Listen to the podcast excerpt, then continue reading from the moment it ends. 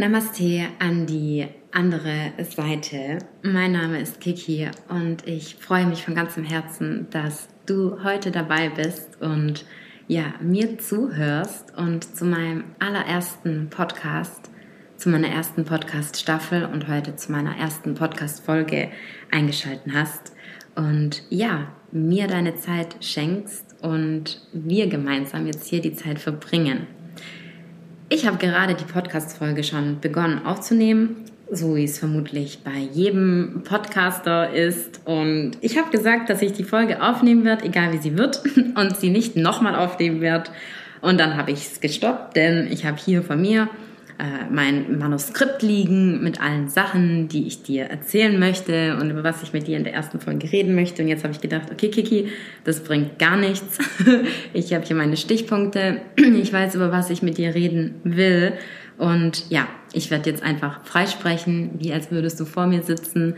Und zwar von Herz zu Herz, weil das ist die Vision, die ich auch in mein Leben tragen möchte. Sei genau so, wie du bist. Und wenn du deine Seele deinem Gegenüber zeigst, wirst du die Menschen erreichen. Es ist sogar tatsächlich so, auch wenn wir alle sind unterschiedlich und es wird immer Menschen geben, die wir mehr sympathisch finden oder weniger sympathisch. Aber sogar ein Mensch, der vielleicht, ich sag mal, Charaktereigenschaften hat, wo du denkst, okay, die teilst du jetzt nicht mit ihm oder die Ansichten teilst du nicht mit ihm.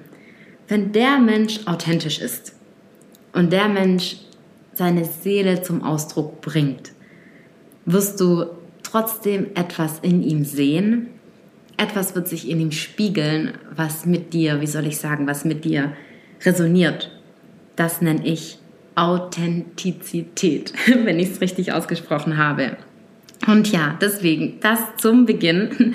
Ich grüße dich zur ersten Podcast-Folge, wer wir beide eigentlich sind was der Sinn des Lebens ist und was uns in der ersten Podcast-Staffel von mir erwartet.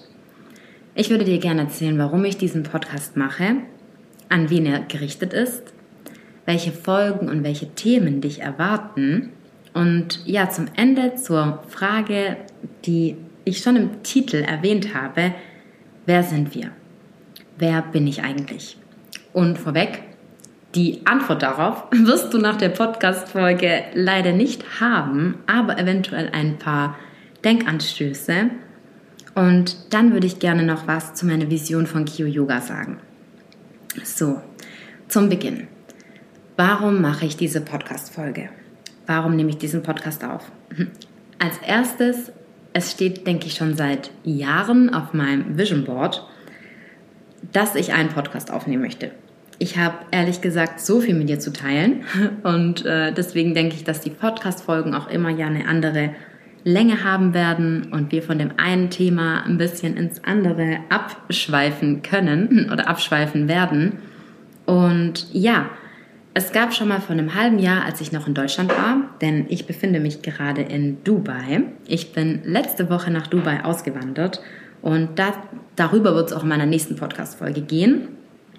Und ja, ich habe vor einem halben Jahr, saß ich genau wie jetzt schon da und wollte meinen Podcast aufnehmen, weil die Themen, über die ich mit dir sprechen möchte, die stehen schon fest. Du, wie ich gerade schon erwähnt habe, stand sogar meine erste Folge schon geschrieben. Und ja, jetzt spreche ich es doch aus dem Kopf heraus. Und ja, es war zum einen ein Wunsch von mir, einen Podcast aufzunehmen, und es war auch ein Wunsch von meiner Community und von meinen ja, Yoga-Schülerinnen und Schülern, die gesagt haben, Kiki, bitte bring endlich deinen Podcast raus. Und deshalb freue ich mich, es heute zu machen.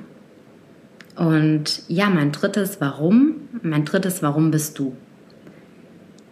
Ich würde, oder beziehungsweise mein Wunsch ist es, durch die Dinge, die ich in meinem Leben erfahren habe oder die Dinge, die ich auch noch erfahren werde, hm, sei es positive Erlebnisse, sei es negative Erlebnisse, die würde ich gerne mit dir teilen, um ja, dir eventuell neue Denkanstöße mitzugeben, neue Gedanken, wo du eventuell neue Ideen haben wirst, neue Eingebungen oder eventuell auch neue Sichtweisen entwickelst.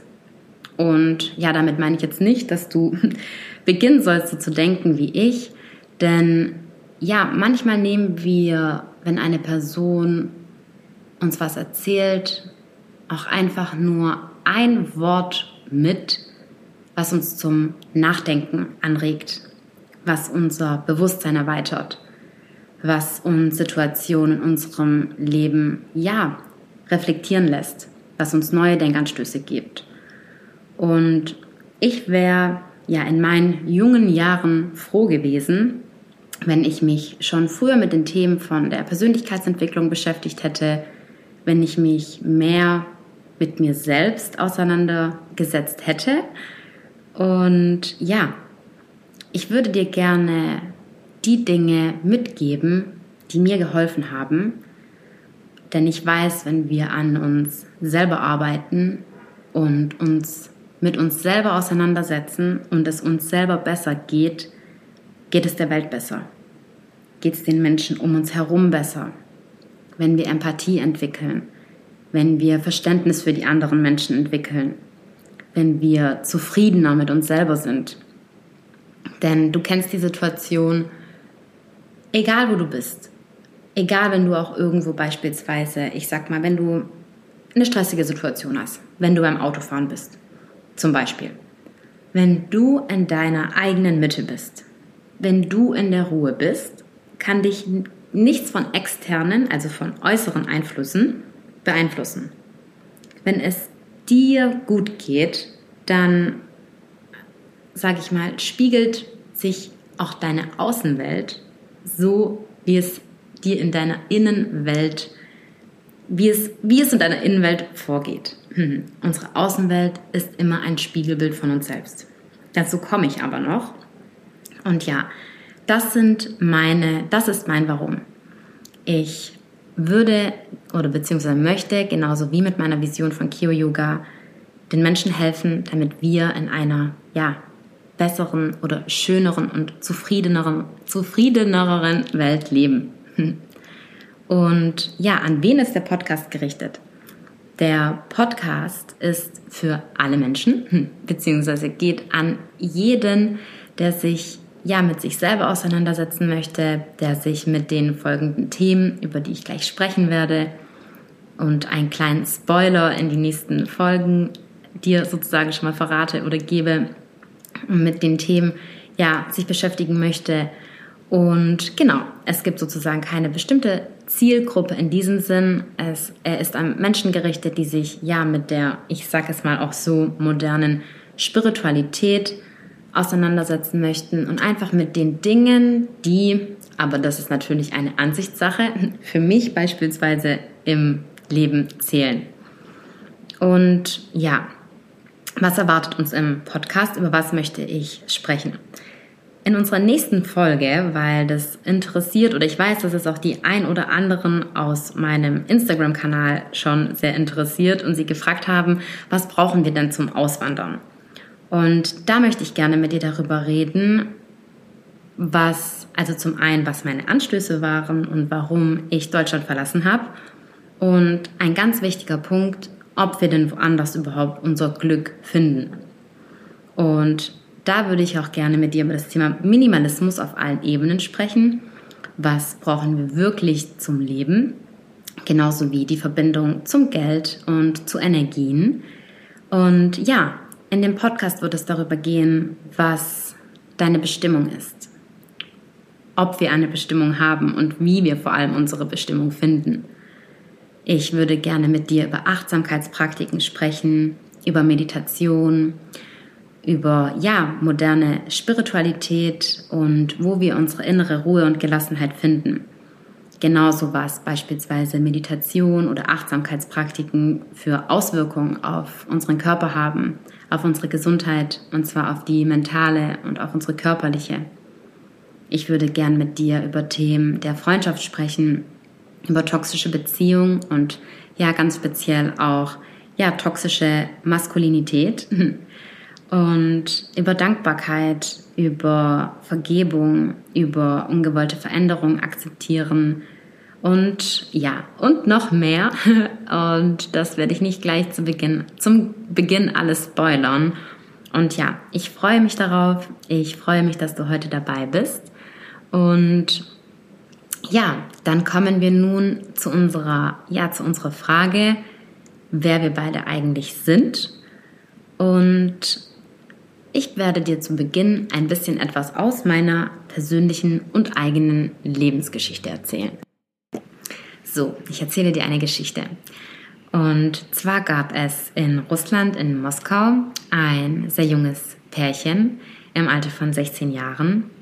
Und der, ja, ich sag mal, pubertierende jugendliche Mann hatte zu dieser Zeit seine Musikkarriere im Fokus und seinen spirituellen Weg und seine junge Freundin, die auch 16 Jahre alt geworden ist, beide gingen gemeinsam auf die Schule, ist schwanger geworden.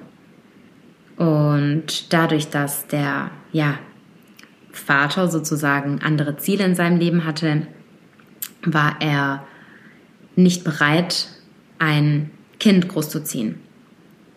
Und so ja, hat einmal ein, ja, wie ein Gespräch stattgefunden oder überhaupt kein Gespräch. Es war ein Moment, wo sie zu ihm nach Hause gekommen ist und ihm damals noch den Zettel vom Arzt und den Ausdruck vorgezeigt hat, wo drauf stand, dass sie schwanger ist. Und daraufhin, dass er in Tränen ausgebrochen ist, war das für, ja, war das für sie die Antwort, dass er den Weg nicht gemeinsam oder diesen Weg nicht gemeinsam mit ihr gehen wird.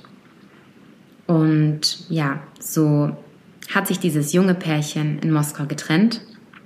Und ja, sie hat sich die junge, die junge Frau hat sich so alleine auf den Weg gemacht und hat sich entschieden, das Kind großzuziehen mit Hilfe von ihrer Mutter. Und ja, diese Frau ist meine Mutter und das Kind bin ich. Danke, Mama. Danke, Mama, dass du, dass du dich für diesen harten Weg entschieden hattest, diesen Weg, der ja unser Leben geprägt hat. So hat meine Mama mich mit 17 Jahren in Moskau auf die Welt gebracht und mit meiner Oma mich großgezogen. Und ja, als ich zwei Jahre alt war, das war dann, lass mich zurück überlegen, es muss 1995 rum gewesen sein, sind wir dann nach Deutschland ausgewandert. Wir ja, sind sozusagen diese Russlanddeutschen, also meine Mama, meine Oma, wir kamen alle in Russland auf die Welt und meine Uroma, die auch wirklich noch sehr lange gelebt hat und erst vor ein paar Jahren verstorben ist. Bedeutet, wir waren vier Generationen. Das war wirklich immer sehr besonders. Denn ja, meine Oma, ja, war immer, jeder hat immer gedacht, dass meine Oma meine Mutter ist. Von meiner Mutter hat immer jeder gedacht, dass meine Mutter meine Schwester ist. Und ja, und von meiner Uroma hat jeder gedacht, dachte immer jeder, meine Uroma ist meine Oma. So, jetzt habe ich's. Ja, auf jeden Fall habe ich in meiner Kindheit schon oft den Wohnort gewechselt. Wir sind dann nach, in Pforzheim habe ich eine Weile gelebt, in Deutschland. Dann habe ich eine Weile bei meiner Oma auf der Schwäbischen Alb gelebt, bin dort in den Kindergarten gegangen, bin auch in Pforzheim in den Kindergarten gegangen. Und ja, dann hat meine Mutter in Deutschland geheiratet. Ich bin sozusagen dann jetzt in einer Patchwork-Familie, habe ich gelebt und habe zwei ganz wundervolle ja ein, zwei ganz wundervolle Geschenke bekommen. Und zwar meine zwei kleinen Geschwister. Und ja, was auch sehr besonders war, mein Leben war nämlich wirklich sehr, wie soll ich sagen, aber ich denke, jedes Leben ist ja wirklich sehr aufregend und es passieren immer so viele Sachen. Ich meine, die ganze Zeit in unserem Leben passieren viele Sachen.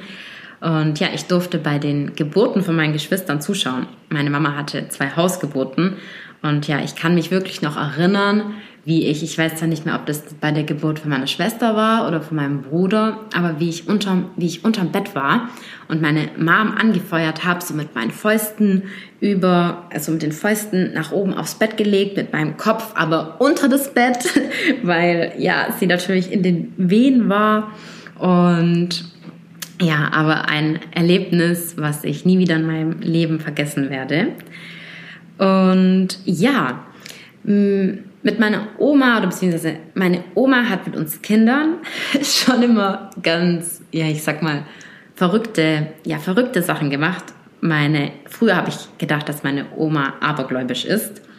Heute verstehe ich, dass sie, ja, dass sie ganz spirituell auf ihre eigene Art und Weise ist.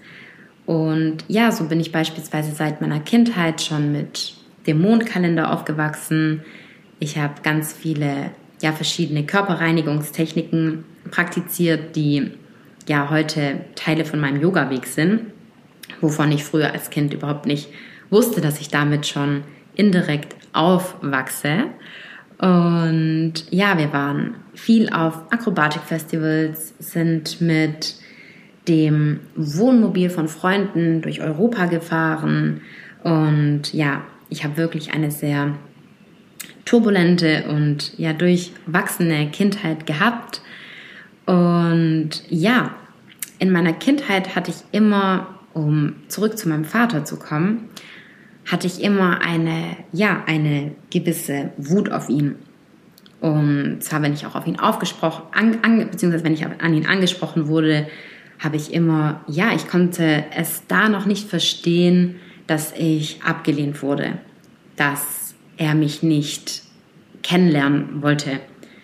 Und habe diese Wut vermutlich immer geschluckt oder beziehungsweise nicht auch wirklich geschluckt, sondern immer gesagt, ich kenne ihn nicht und ich hasse ihn, habe ich gesagt. Und oh je, wenn ich überlege, wie ich mich ausgedrückt habe. Aber ja. Und ja, dann kam so ein Wendepunkt, als ich in die Pubertät gekommen bin. Das war bei mir, oder ich denke, das ist das normale Alter, Ende 12, Anfang 13 und da kam bei mir so ein Switch. Ich wollte meinen Vater unbedingt kennenlernen.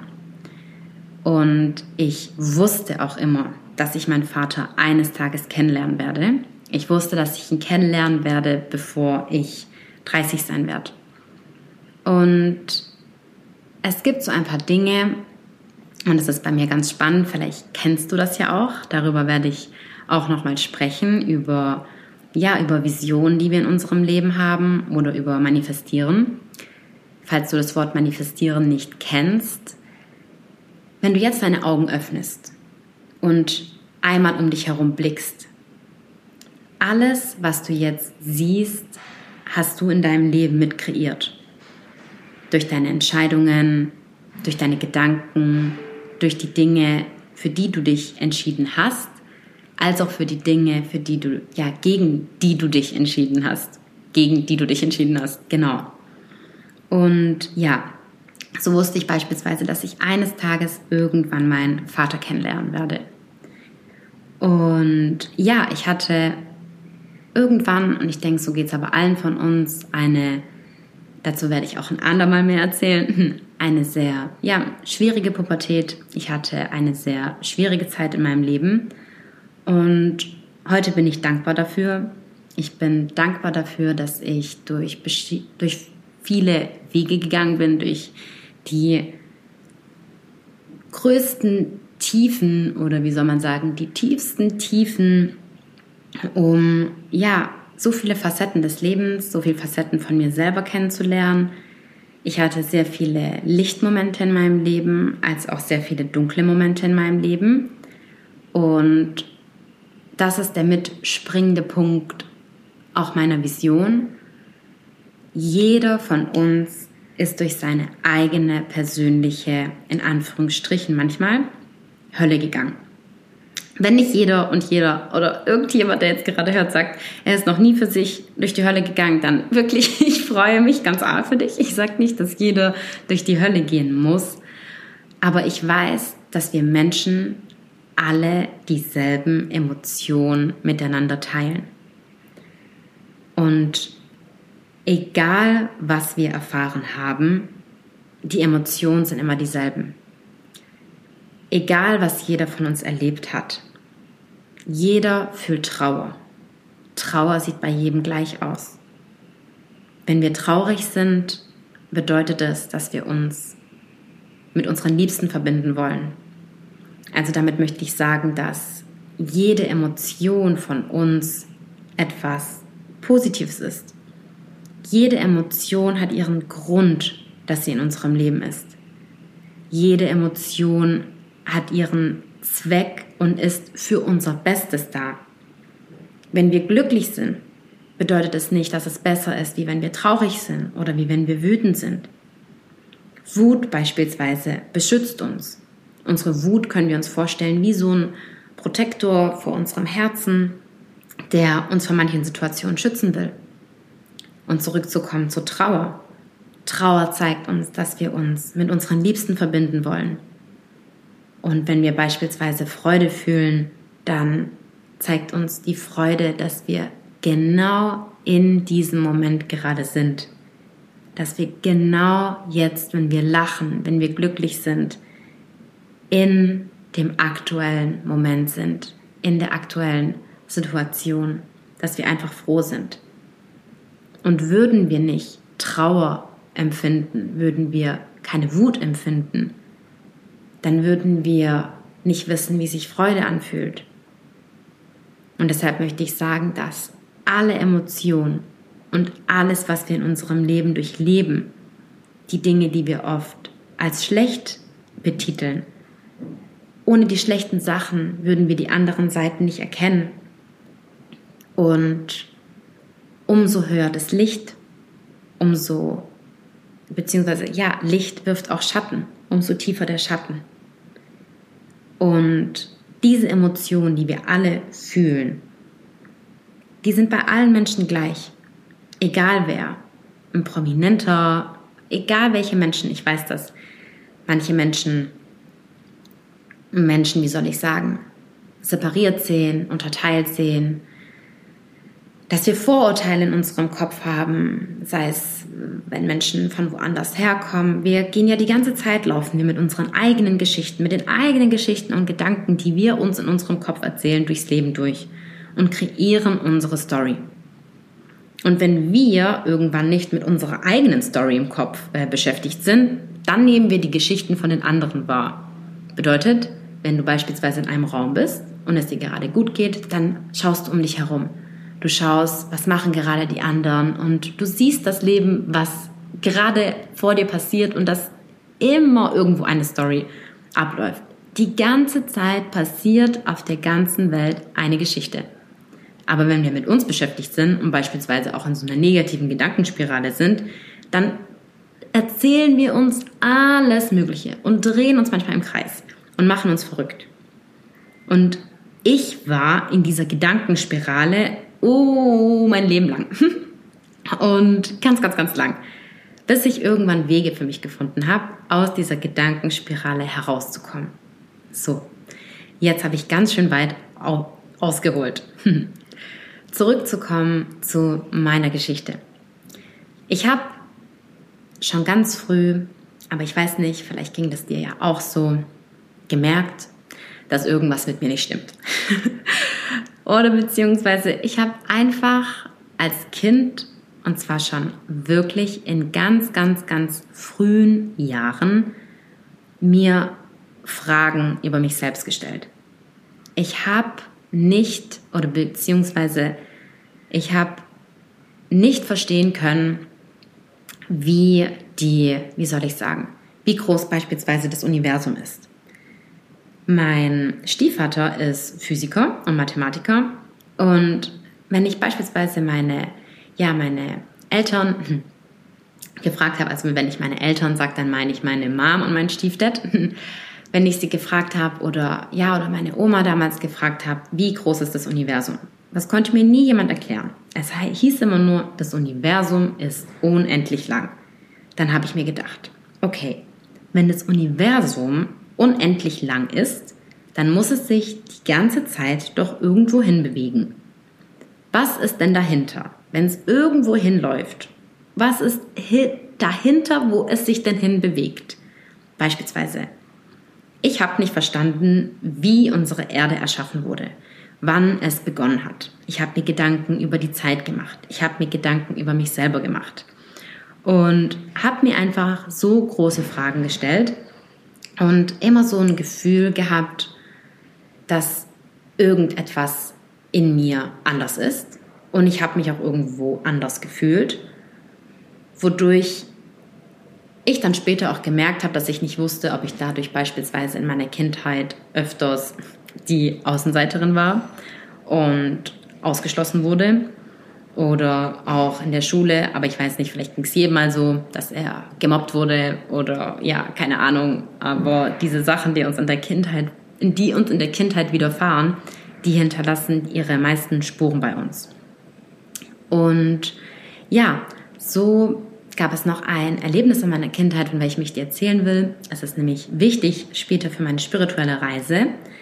Und zwar bin ich einmal, als wir in Friedrichshafen am Bodensee waren, bei den Eltern von meinem Stiefvater, äh, beim Geburtstag von seinem, von seinem Vater, war ich balancieren im Garten auf ja so einem ja so kleinen äh, auf so einem Gartengerüst oder wie, wie nennt man das jetzt? Es war nicht hoch, maximal einen Meter und mein Opa hatte die ganze Zeit gesagt, ich soll aufpassen, weil ich noch runterfallen werde und mich verletzen. Und ich bin noch nie gestürzt und noch nie ist mir was passiert, aber an diesem Tag, nachdem er, man könnte auch sagen, in Anführungsstrichen den Teufel an die Wand gemalt hat und hundertmal gesagt hat, dass ich da noch runterfallen werde, bin ich gestürzt. Und zwar so schmerzvoll, dass meine Füße oben am Geländer ah, jetzt habe ich das Geländer, am Geländer hängen geblieben sind und ich sozusagen mit gestrecktem Bauch auf den Boden gefallen bin. Wir sind, ich, mir war dann, ich hatte dann ganz schlimme Bauchschmerzen und habe dann, ja, erbrochen die ganze Zeit. Wir waren am Bodensee und meine Mama hat noch gedacht, dass das mit der Zeit vermutlich noch ein bisschen besser wird.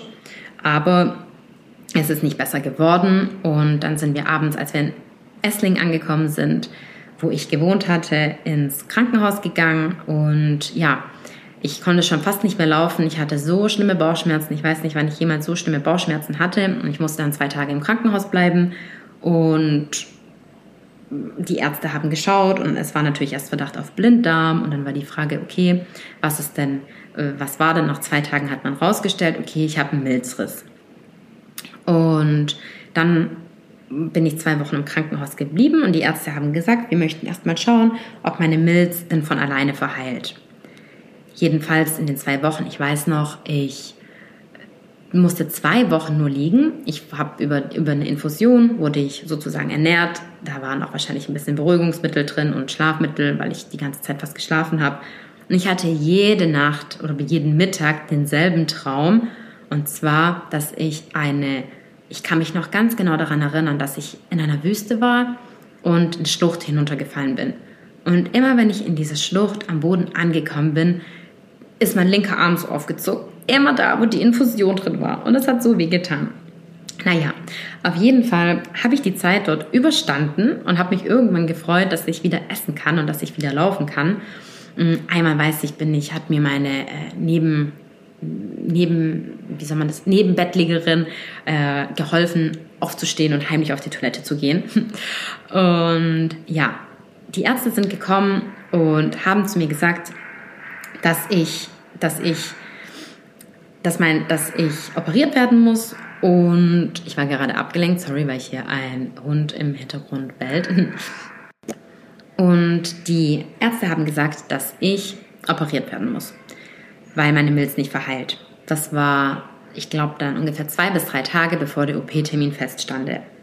Meine Oma, sie heißt Nelly, ist ins Krankenhaus gekommen und hat dann ihre Dinge gemacht, die sie noch so, äh, ja, gemacht hat in, äh, wie soll man das sagen, damals dachte ich abergläubisch, heute kann man es vielleicht spirituell oder übernatürlich oder einfach auch nur heilend nennen.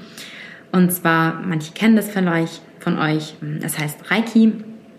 Und zwar ist das eben eine Energieheilung mit den Händen. Ich habe damals nicht verstanden, was sie macht.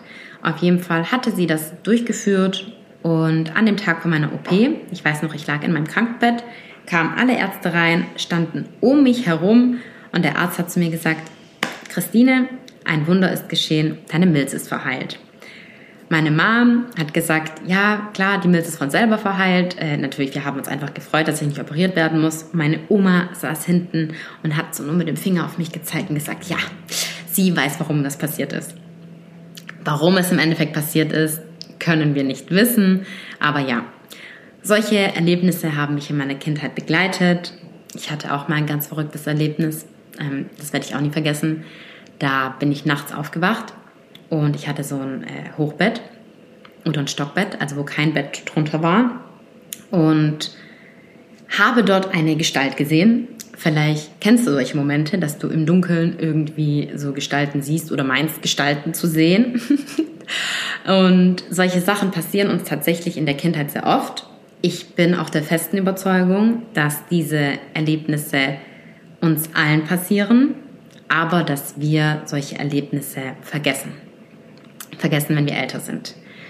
Und ja, mit unserem Erinnerungsvermögen ist das eh sowieso so eine Sache, dass, ja, wahrscheinlich kennst du auch diesen Moment, dass du mit Freunden oder mit welchen von der Familie eines Tages an einem Tisch sitzt und ihr redet über ein altes über ein altes Ereignis und der eine sagt zu 100 Prozent, dass es so gelaufen ist, dass ihr beispielsweise an dem einen Ort wart und du bist der festen Überzeugung, dass es anders gelaufen ist und dass ihr euch woanders aufgehalten habt. Damit möchte ich sagen, dass wir uns manchmal nicht wirklich auch an Dinge erinnern können, wie sie gelaufen sind. Und umso öfters wir es wiederholen, dazu dann auch zu negativen Glaubenssätzen zu kommen, umso mehr prägen sich diese Erlebnisse in unseren Gedanken ein. Und deswegen, du kannst dir vorstellen, du bist wie ein Computer hm. und man kann diesen Computer mit Gedanken programmieren. und dadurch kannst du durch positive Glaubenssätze dein Leben und diesen Computer in dir auch verändern, wodurch sich dein ganzes Leben verändern wird. Ja, um weiterzukommen in meinem Leben es gab dann eben eine Phase, die sehr schwierig für mich war, wo ich durch meine für mich Hölle gegangen bin. Und damit möchte ich sagen, für den einen klingt seine Geschichte eventuell weniger dramatisch und hört dann eine Geschichte von jemand anderem und sagt, oh, die Person hat viel schlimmere Sachen in ihrem Leben erlebt. Aber damit möchte ich dir sagen, sowas kann natürlich sein. Jeder von uns hat anderes im Leben erlebt, aber wenn du was erfahren hast, wo du traurig warst, dann hat unabhängig davon, was dir passiert ist, hast du diese Emotion geführt. Und das ist das, was ich zu den Emotionen sagen wollte und zu dem Lebensweg von uns allen. Und warum uns jeder Lebensweg auch individuell prägt und wir alle andere, ein anderes Verhalten entwickeln und einen anderen Charakter. Genau. Und ja, ich hatte schon früher so ein paar wie Eingebungen oder Gedanken, zum Beispiel der eine Gedanke, wo ich dir erzählt hatte von, ja, von meinem Vater, dass ich wusste, dass ich ihn eines Tages kennenlernen werde. Und so war in meiner, ja, für mich schwierigsten Zeit, gab es einmal einen Moment, wo ich gesagt habe, okay, jetzt will ich ihn kennenlernen. Jetzt möchte ich, jetzt möchte ich, jetzt möchte ich wissen, wer mein Vater ist. Aber im Moment davor muss ich noch, davor muss ich noch etwas davor anhängen.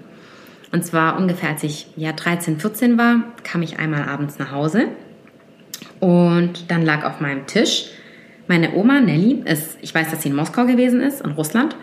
Und auf meinem Tisch lagen Bilder und ein paar Mitbringsel aus Russland. Und ich dachte, okay, gut, meine Oma hat mir wie immer was mitgebracht. Ich kam ziemlich spät heim und dann lagen da Bilder. Bilder von einem jungen Mann.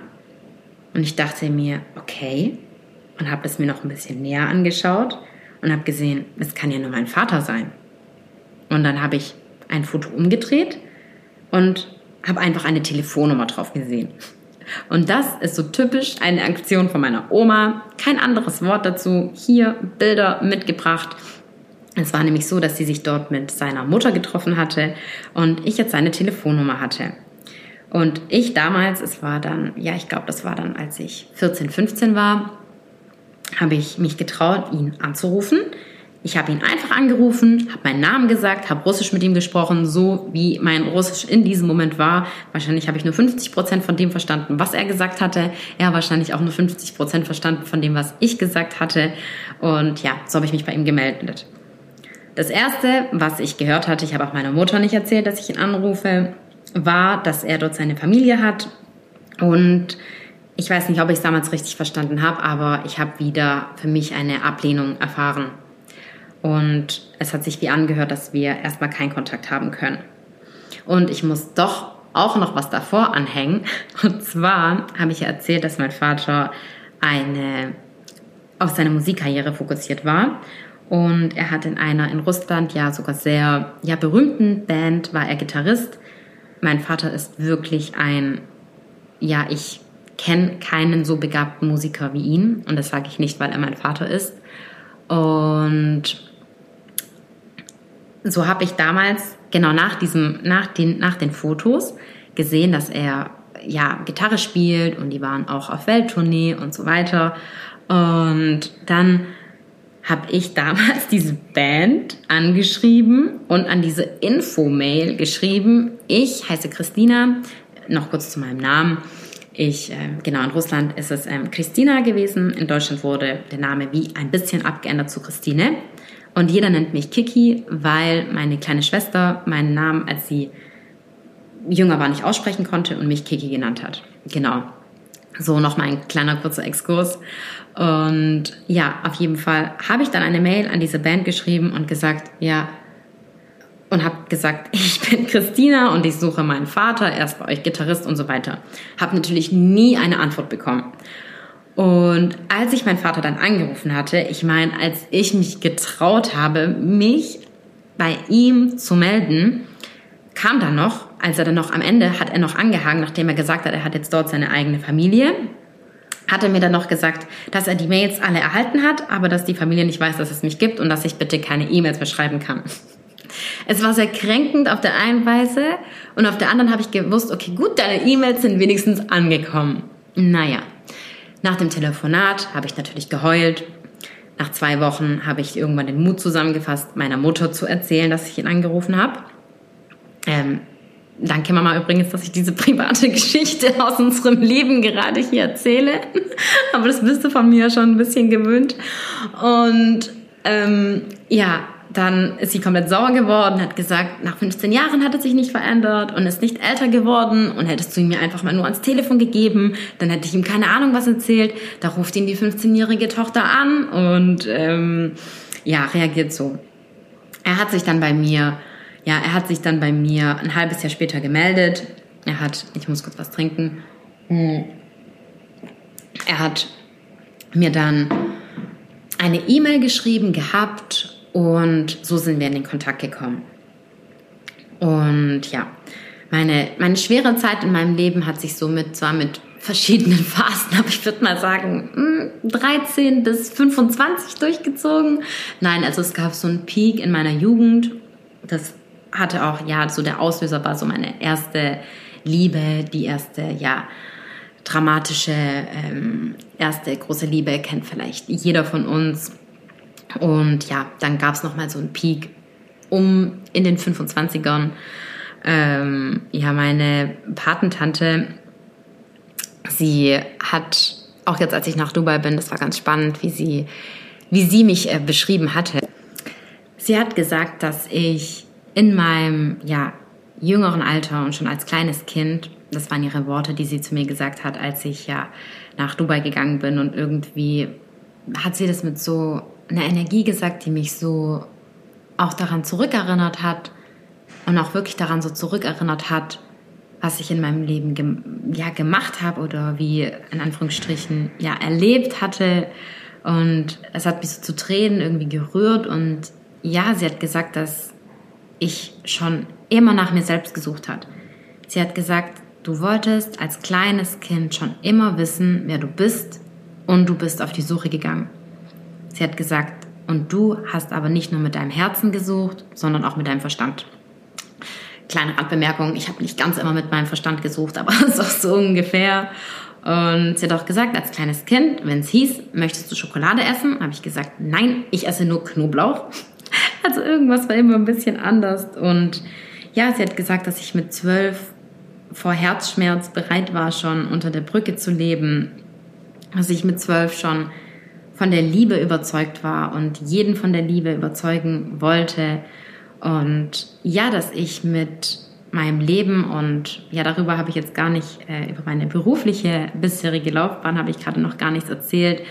Äh, denn ja, ich habe ich habe nach, nach der Schule habe ich eine Ausbildung gemacht, eine kaufmännische Ausbildung und war dann zwölf Jahre in diesem Job, in einem Bürojob und habe, weil ich so unzufrieden war, habe ich schon, und ich wusste seit Tag eins meiner Ausbildung, seit Tag eins wusste ich, das ist etwas, was ich niemals in meinem Leben machen will. Und wie lange bin ich dort gewesen? Zwölf Jahre. Bingo. Ich habe ich hab so viel ausprobiert. Ich habe so viel in meinem Leben gemacht. Ich habe die verschiedensten Nebenjobs gemacht. Ich habe mich mit dem Modeln ausprobiert gehabt. Etwas, was einen nur noch mehr depressiv machen kann, wie dass es einem überhaupt irgendwie Spaß macht. Plus zudem habe ich auch noch nicht die richtige Größe fürs Modeln. Ich habe so viele, ich habe zwar auch viele Jobs gehabt, habe aber auch so viele Absagen bekommen, die mich einfach nur so traurig gemacht haben und mir mein ganzes Selbstwertgefühl genommen haben. Und es war nämlich mein, ja, mein Traum damals. Also jetzt bin ich so froh und weiß auch, dass dieser Weg, der sich für mich nie geöffnet hat, seinen Grund hat. Und ich bin so dankbar dafür. Ich habe viele, ja, ich war auch viel, ich sag mal so in der die Filmbranche, aber jetzt nicht in dieser Filmbranche, sondern also mehr mit äh, irgendwie Musikvideos oder Werbespotdrehs, also eben über so People- und Modelagenturen. Ja, ich habe in der Gastronomie gearbeitet, ich habe auch ja im Club gearbeitet, also ich habe ähm, an der Bar sehr lange gearbeitet, im Servicebereich. Ähm, das war alles nebenher und hatte auch am Ende ja eine eigene Veranstaltungsreihe in dieser Zeit habe ich auch wirklich sehr viel erlebt und es war am Ende eine Zeit, die mir gar nicht gut getan hatte in meinem Leben.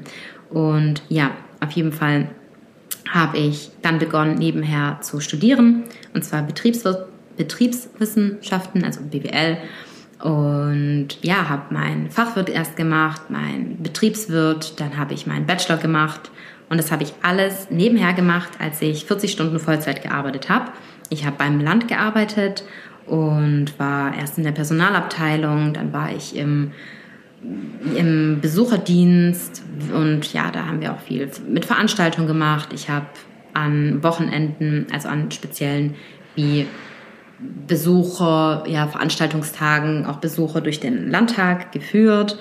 Und dann habe ich am Ende in der IT gearbeitet und Nebenher, als ich gearbeitet habe, bin ich abends an die Uni gegangen, dreimal die Woche, nach der Arbeit von halb sechs bis um 21 Uhr. Ich war um 10 Uhr zu Hause. Ich habe den ganzen Tag bin ich unterwegs gewesen. Am Wochenende war meine Prüfung. Plus fünf Jahre habe ich am Wochenende freitags nach der Uni, nach einem Arbeitstag, noch Freitag und Samstag im Club gearbeitet, um Geld zu verdienen. Also ja, man kann schon sagen, mein Sternzeichen ist Steinbock.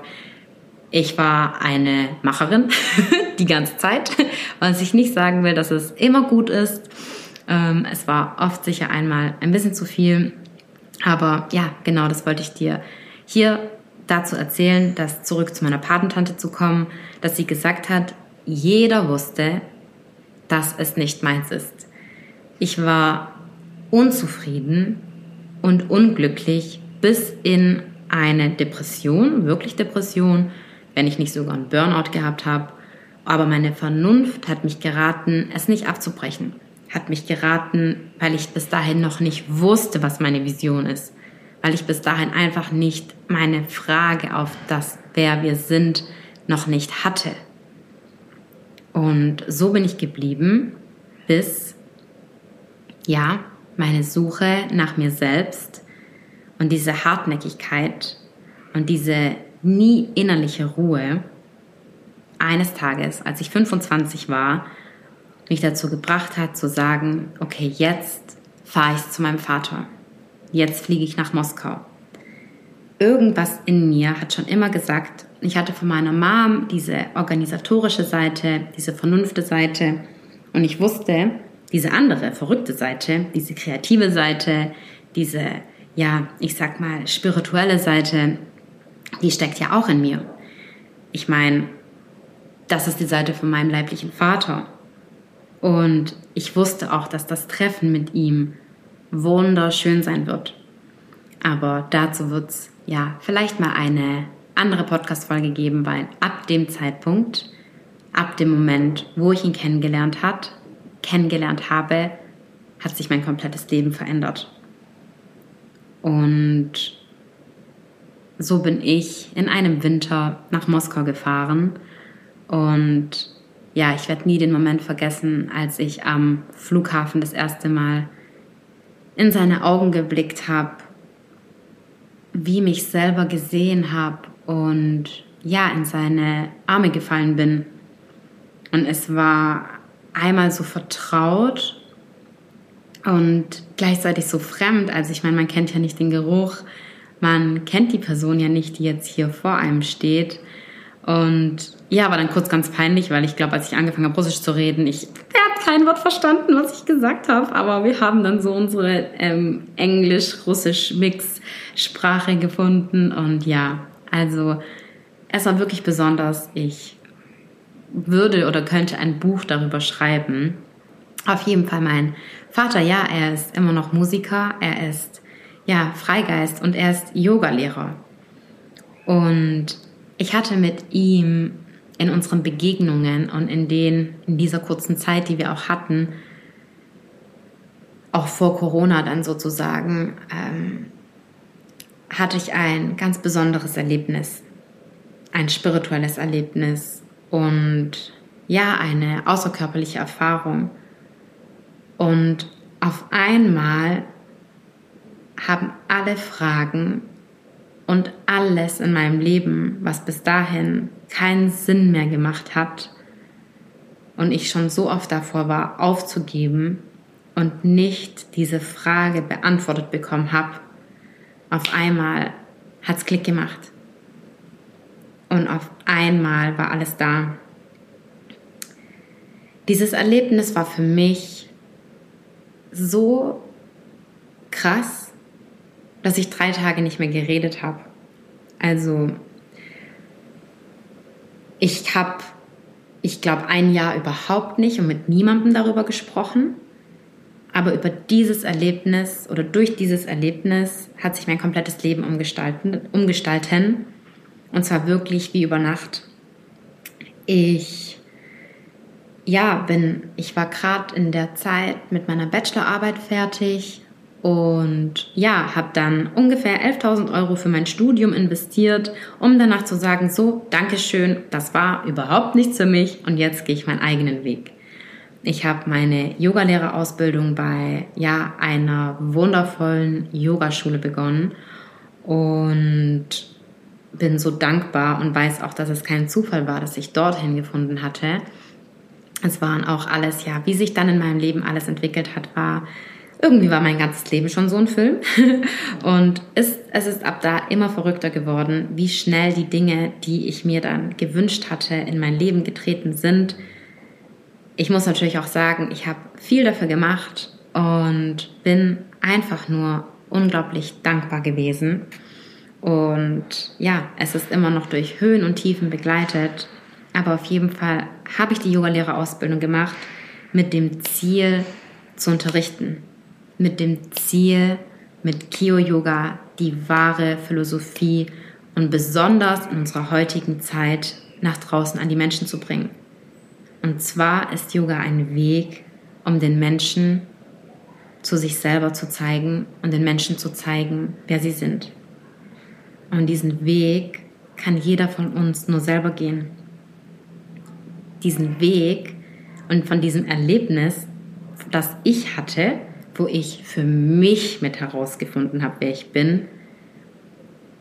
Ich könnte auch mit davon erzählen, aber wäre es so einfach gewesen, dass beispielsweise man, ja, wie von der Erleuchtung oder egal von was, jemandem berichten könnte, wenn man vom Geheimnis des Lebens jemandem erzählen könnte, so hätte doch auch damals Buddha oder ja, die Weisen, so hätte das doch der Bruder seinem Bruder erzählt.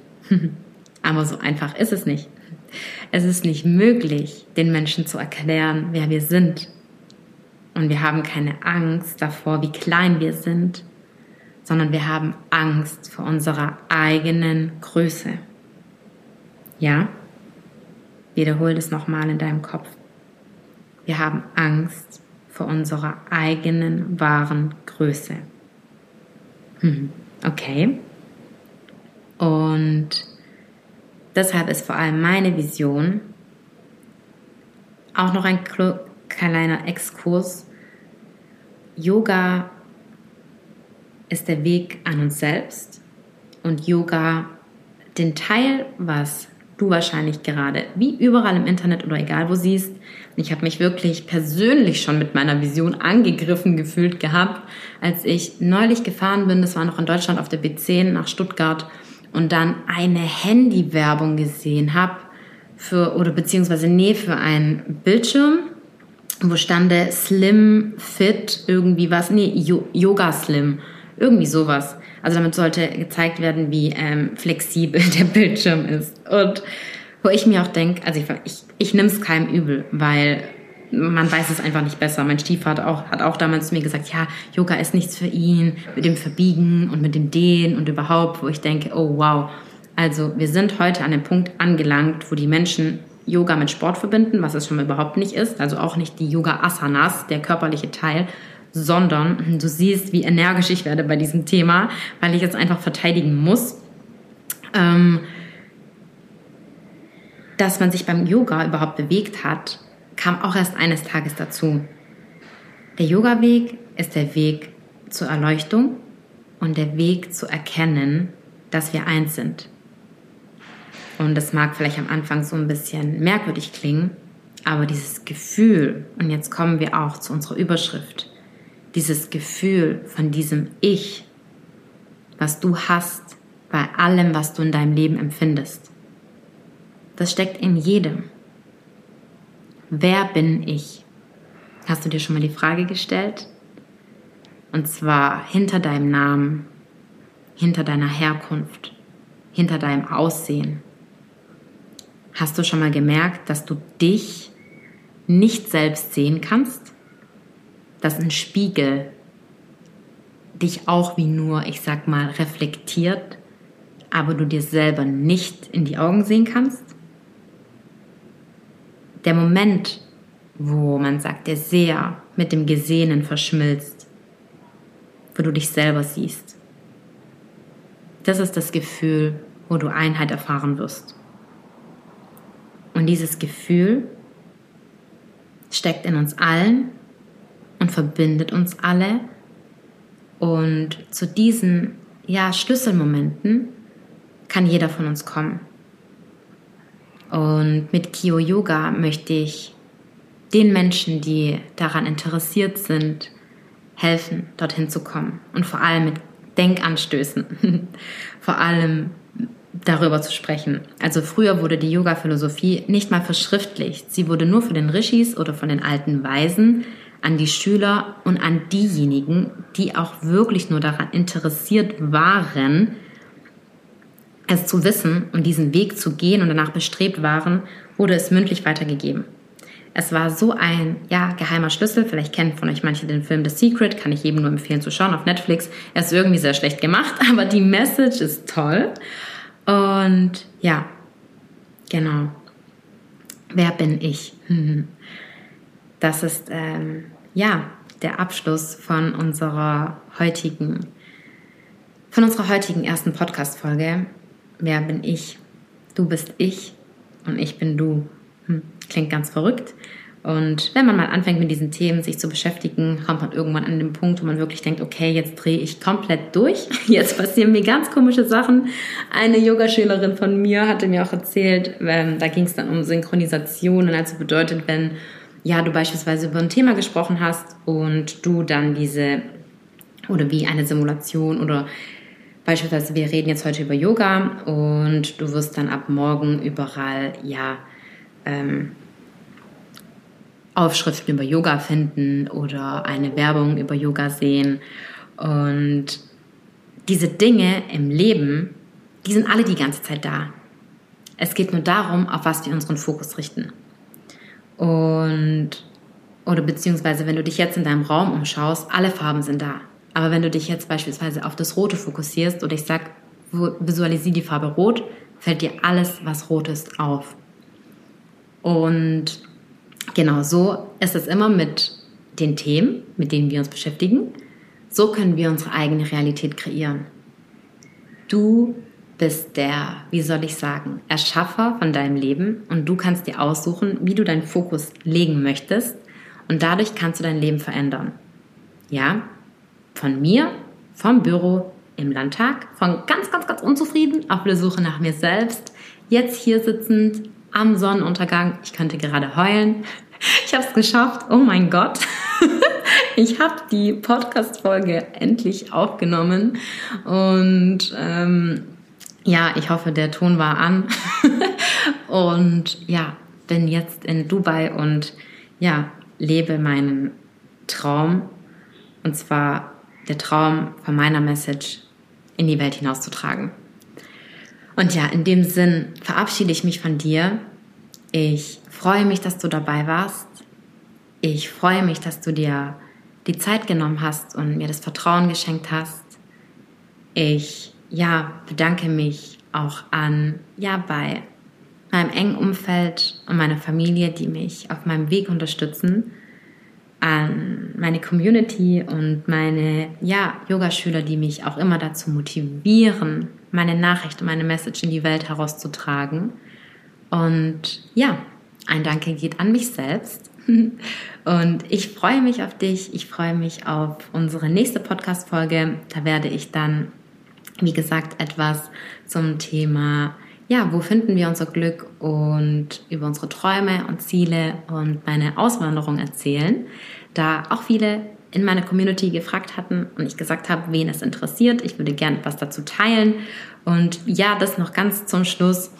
Mm, es war schwer oder beziehungsweise ein Podcast ist für mich auch mit, weil ich, wie ich gerade schon gesagt hatte, viel zum Erzählen hatte, das Medium, wo ich dich mit meinen Worten erreichen kann.